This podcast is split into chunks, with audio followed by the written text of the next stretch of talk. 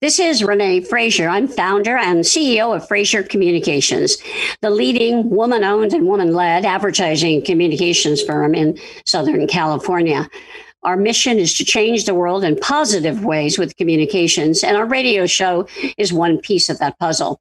Our show, The Deciders, features leaders, change agents, educators, scientists who share their stories and insights that help us live better lives and as businesses be better advocates for the community and for the environment. Have you ever thought about what's in your makeup, your shaving cream, or hundreds of other products you interact with every day?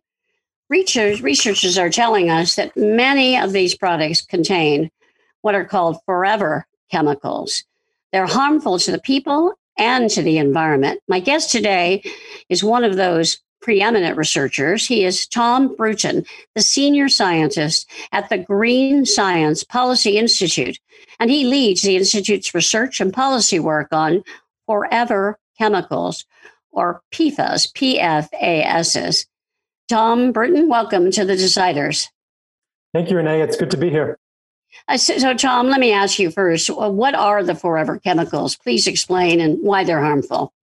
So, forever chemicals are a group of substances. We often call them PFAS. That stands for per and polyfluoroalkyl substances, quite a mouthful.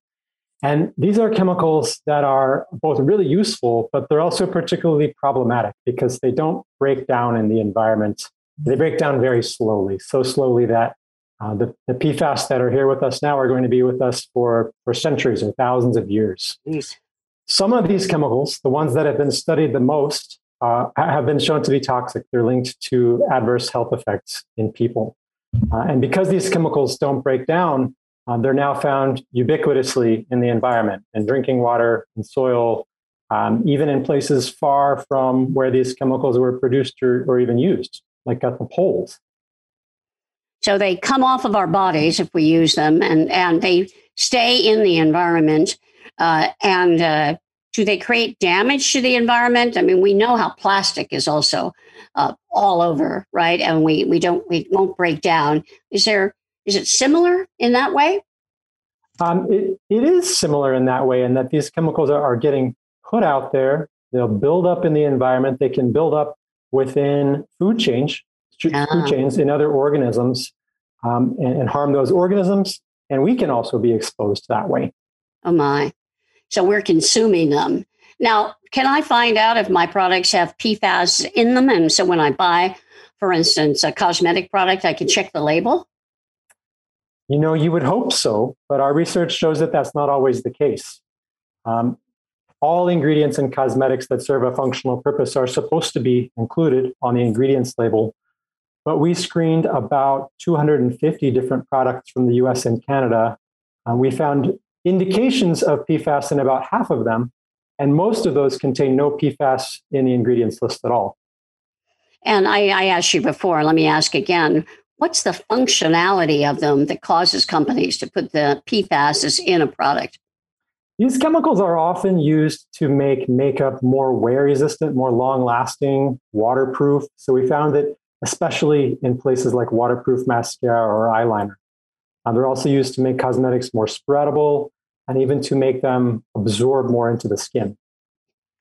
Well, you know, I'm familiar with this uh, to some extent. I invested in a woman owned company called Hugh and Grace, uh, H U G H and Grace. That's the name of the, ch- the couple's kids. Uh, they had struggled with infertility and realized that the hormone interrupters that they were putting on their skin was probably inducing some of that. Uh, and they've now come up with a line of uh, beauty products, uh, lotions, soaps, etc., that don't have the PFAS in them and some other chemicals. But are, tell me about how the chemicals are associated with illnesses like cancer and infertility.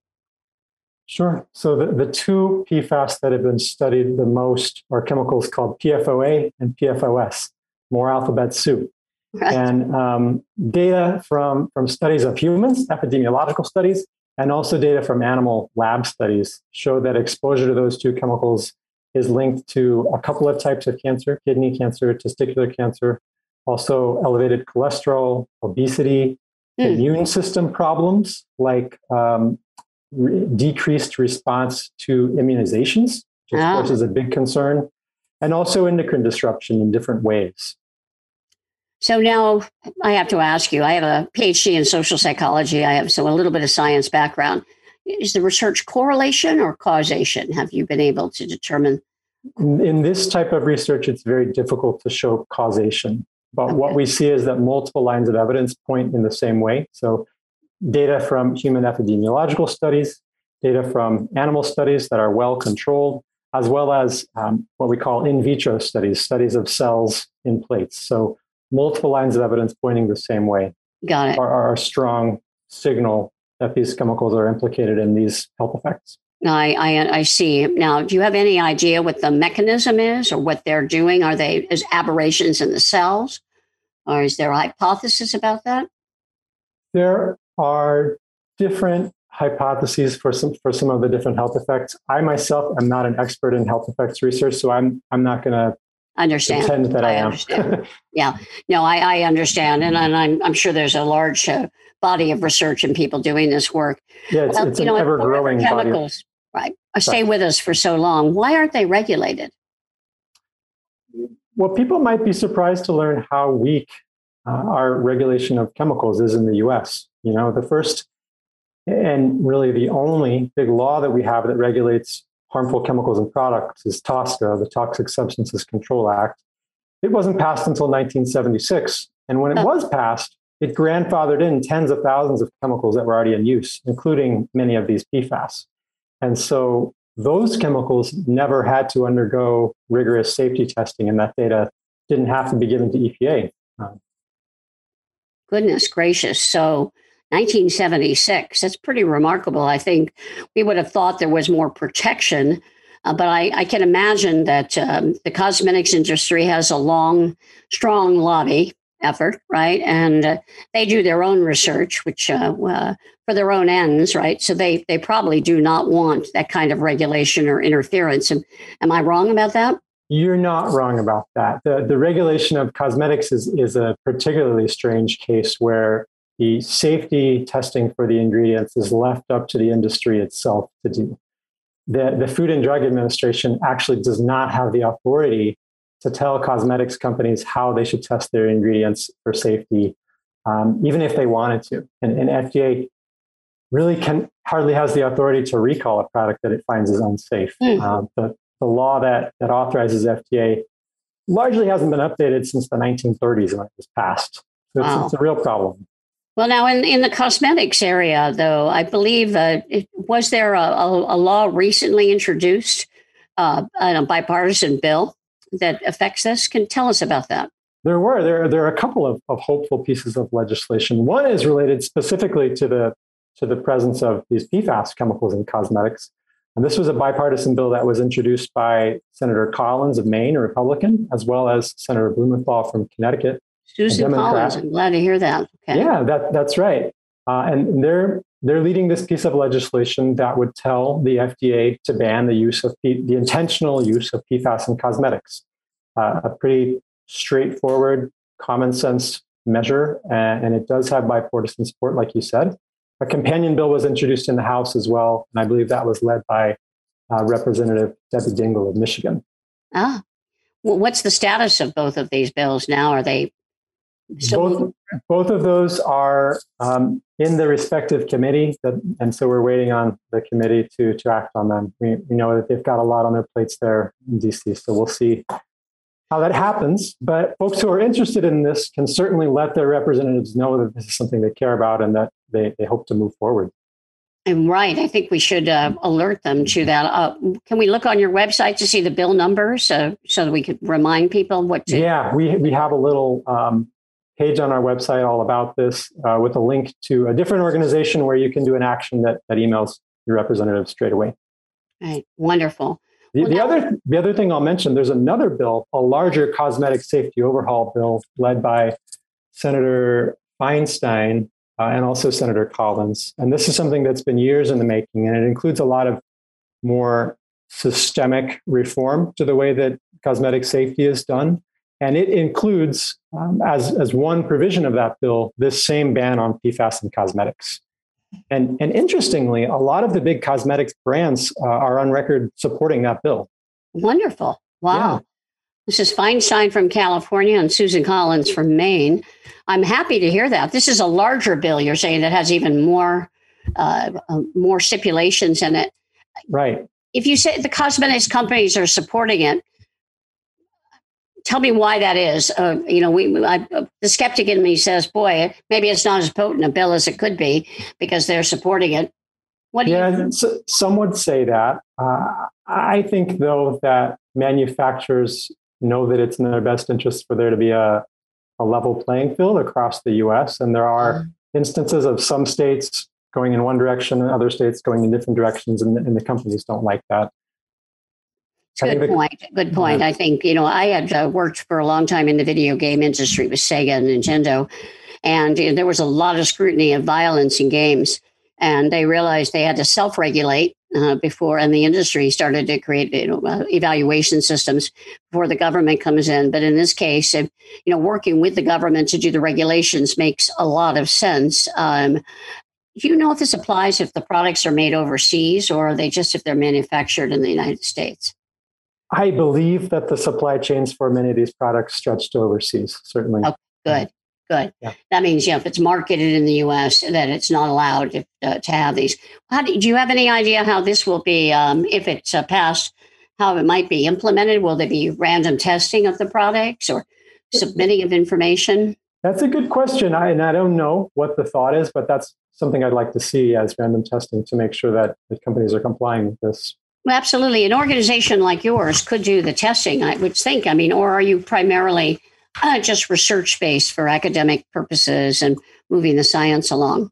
We do perform testing of products. We don't like to do testing and then call out companies for it. That's not what we're about. We're, we're trying to uh, understand the science and get it out there to people in a non combative way. Understand, understand, and I'm glad you're doing it. I think it sounds fantastic. Let me let me ask about the toxic chemicals. Other things we focused on uh, cosmetic products, but what about food packaging and uh, furniture, things of that nature? Yes, these same PFAS chemicals are used in both of those types of products, as well as lots of other types of products. Um, in, in food packaging, if you think about paperboard or cardboard products that you might um, get a salad in, uh, to go salad, one of those clam shells that, that you might throw in the compost bin. Often those contain PFAS. Um, and, and so they're actually not really compostable because those chemicals don't break down and, and, we don't want them in compost and then being put on our agricultural fields because they could end up in our food that way. Um, fortunately, some states have now passed bans on the use of PFAS in food packaging, and that is having a big impact on the industry. So we're now seeing big chains like McDonald's and Wendy's saying we're no longer going to use PFAS in our packaging. Good. That, that's Good. moving forward. That's great. Um, furniture is another place where these have been used. And, uh-huh. and in that case, it's more about making fabric stain proof, uh-huh. stain proof, waterproof. Makes sense. Things like that. And um, again, this is an area where you see some businesses that have already um, gotten the picture and are moving to to say that they're no longer going to use PFAS in their products. And IKEA so is is a big company. pressure coming from? Uh, you know, because to make those kinds of changes happen, there has to be some kind of advocacy group. Uh, so, and it sounds like Tom that your group, the Green Science Policy Institute, is more about the science and the knowledge. Who's taking that and then promoting it uh, uh, to, for change? It's it's coming from a few different directions. There are more advocacy focused NGOs out there who are doing publicity and bringing attention to companies that use these chemicals. But another important driver is uh, demand from big purchasers. So mm-hmm. the, the commercial furniture industry, for instance, is further ahead uh, in getting out PFAS than the residential furniture industry. So, what about the uh, the furniture industry itself? Are they taking action, and who's taking that action? Against uh, PFAS? They are taking action. And interestingly, the furniture industry has really broken into two different sectors. There's the, the commercial furniture industry and the residential furniture industry, different markets and different producers. And the commercial market is further ahead in, in getting out of PFAS and even other types of toxic chemicals. And the reason for that is that they, uh, their customers are large purchasers who are sophisticated organizations and who have an interest in purchasing healthier materials and using their, their big purchasing power to drive the market towards healthier products. So uh, a company like you know, I, maybe I won't name company names, but but big organizations like healthcare systems or universities right. or municipal governments are saying to their furniture suppliers, we want furniture without PFAS. Mm-hmm. And that gets the attention of the manufacturers. I'm glad to hear that. And I think you're right. I often talk about the triple bottom line, how companies uh, clearly are focused on profit, but also people and then on the the environment, right? And the, the impact they have uh, on people's health and well-being in the community. Right. So in this case, companies are using their clout to make change happen. I'm, I'm actually very pleased to hear that uh, and advocating for that. We might identify one of those companies and bring them on just to hear what the process is like inside the organization um, as they implement things like this. I, I, know that you can tell us some things that we can do. Uh, there's evidently an online tool that we can use to identify chemicals in some of our products. Is it called Clearya? C L E A R Y A? Yeah, that's right. Clearya. Uh, it, it's a really cool browser extension or app that you can download or, or plug into your internet browser. And what it does is when you're shopping on Amazon or, Walmart or, or, some other online store, it can automatically pull up the ingredients list for the products that you're looking at and cross reference those ingredients with um, lists of harmful chemicals put together by authoritative bodies around the world, like um, the California agency that deals with Prop 65. And so if you're looking at a sunscreen, for instance, and it has a, a, chemical that Prop 65 says is harmful, it will automatically tell you that. And so as you're browsing, you can see um, which, which products you might want to be avoiding. That's excellent. Clearya, C L E A R Y A. Yeah. And I assume it's free, right? It is free, yeah.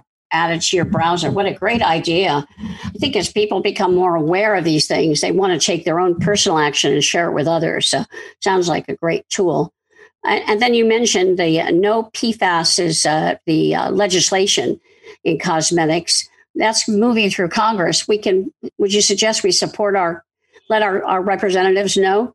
Absolutely. Yeah, we think it's really important because folks in Congress uh, actually are hearing a surprising amount about PFAS. They're surprisingly aware of it because folks living in communities with drinking water contamination uh, have been very vocal in letting their congressional representatives know that this is a problem that they, they want to be dealt with. But I think so far, our politicians have not heard so much about the issue of PFAS actually being in products. And so it's important that they hear that because it's actually the use of PFAS in products that's leading to a lot of the water contamination. These, these issues are linked. Right, makes sense, right? It goes through the uh, supply chain in a way, the reverse supply chain, the way in which uh, products are used and then washed, et cetera. Right. Uh, interesting. You know, we in my firm does uh, communications around health issues, anti-vaping, helping people to uh, to cease using tobacco, and alerting people to how menthol has focused on Black African Americans and uh, to fight, you know, the consumption of it. Uh, we've also done um, lead paint awareness and lead in the water. so unfortunately, as you know, if it's in the water and in our children, it can cause uh, significant damage, cognitive damage, and that uh, is long lasting.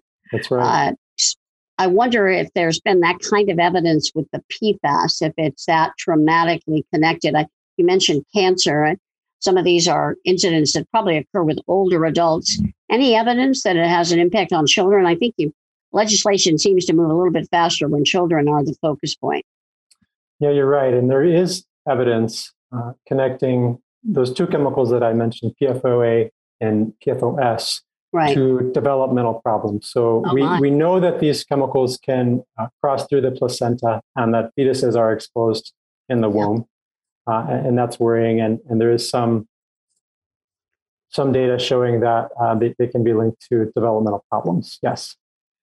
Goodness gracious you know it's uh you know these things in our environment that have long-term consequences that we don't really see the health consequences until much later in life. Uh, shameful that they're not better in their regulations but thank goodness the institute is doing this kind of work. Tell me a little more about the institute. Is is your focus totally on pfas or are there other chemicals and toxic substances you do research on as well so I've spent a lot of time focused on PFAS, but our institute is focused more broadly on the issue of, of chemicals of concern in consumer products. Uh, we did a lot of work on flame retardants. You may have heard about the issue of flame, toxic flame retardant chemicals that were in yes. the nation's furniture foam. Uh, our institute actually got its start by working on that problem and trying to change the California furniture flammability standard that was driving the use, the unnecessary use of all those harmful chemicals. Thankfully, um, you know, thanks to our efforts and the efforts of many others, that, that standard has now been changed. And furniture that's produced now does not have those harmful flame retardants. Right. In addition to those chemicals, we also uh, like to talk about the six classes of chemicals of concern. We think that you know there are tens of thousands of chemicals out there on the market, and and trying to um, study them and regulate them and understand them all one at a time will just take too long because there's a mind-boggling number of them. Mm-hmm. But we think that if if we start to think about similar chemicals with similar properties, then there are, are maybe just six classes of chemicals that contain most of the, the harmful substances in commerce. And so those include PFAS, flame retardants, um, but also things like heavy metals, solvents, antimicrobials, uh, and bisphenols and phthalates. And so we think by focusing on just those six classes, consumers, companies, policymakers can make a lot of progress. So, you know, I've had on this show people who have developed cleanse, cleaning products that are all natural, uh, like uh, I think it's called Seventh Heaven. I'm, I just went out of my head the name. Seventh Generation, maybe. Seventh Generation. Thank you very much. And uh, and uh, another one that will come to me in a moment. I presume that means they're not using any of these classes of chemicals that you're referring to. That they're using only natural substances.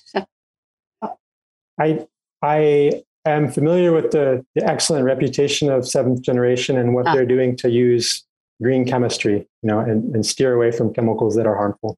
Uh, yeah. You know, and I don't want you to endorse another one I can't even, you know, remember the name of. But uh, I, so I, I, from an entrepreneurial perspective, people who are developing products that stay away from these classes, these six classes of chemicals, makes a lot of sense. And working within a framework of natural products to avoid the toxicity to the system and to the world right?